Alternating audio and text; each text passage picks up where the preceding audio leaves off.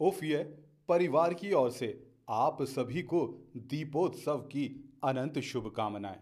मस्त रहें, स्वस्थ रहें, व्यस्त रहें। देखते रहिएगा, बिंदास अंदाज और आवाज़ में ओफ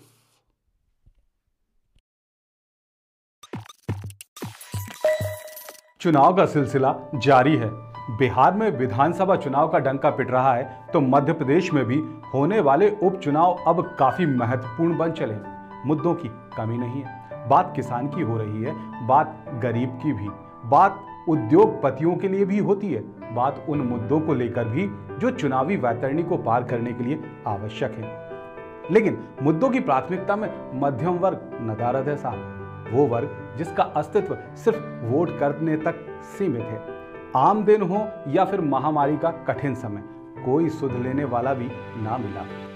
गरीबों को राहत देने के लिए कुछ कदम उठे तो उच्च वर्ग की खिदमत में सरकार ने कोई कोर कसर न छोड़ी। पिस गया तो सिर्फ़ मिडिल क्लास नौकरी गई, यदि बच गई तो सैलरी आधी हो गई।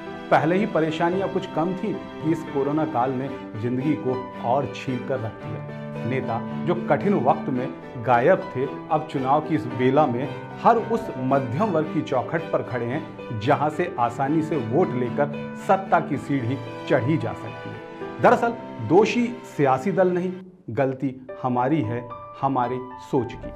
ना हक के लिए आवाज़ बुलंद की और ना ही अपनी दमदार मौजूदगी ही दर्ज करा सके।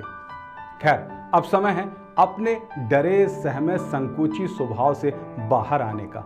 अन्यथा तनाव, चिंता, दुख जीवन को यूँ ही लीलते रहेंगे। तो इस बार तय करिएगा और अपने ज़िंदा होने का एहसास दिलाइए। मामू बनिए मत, इस बार तो मामू बना ही डालिए।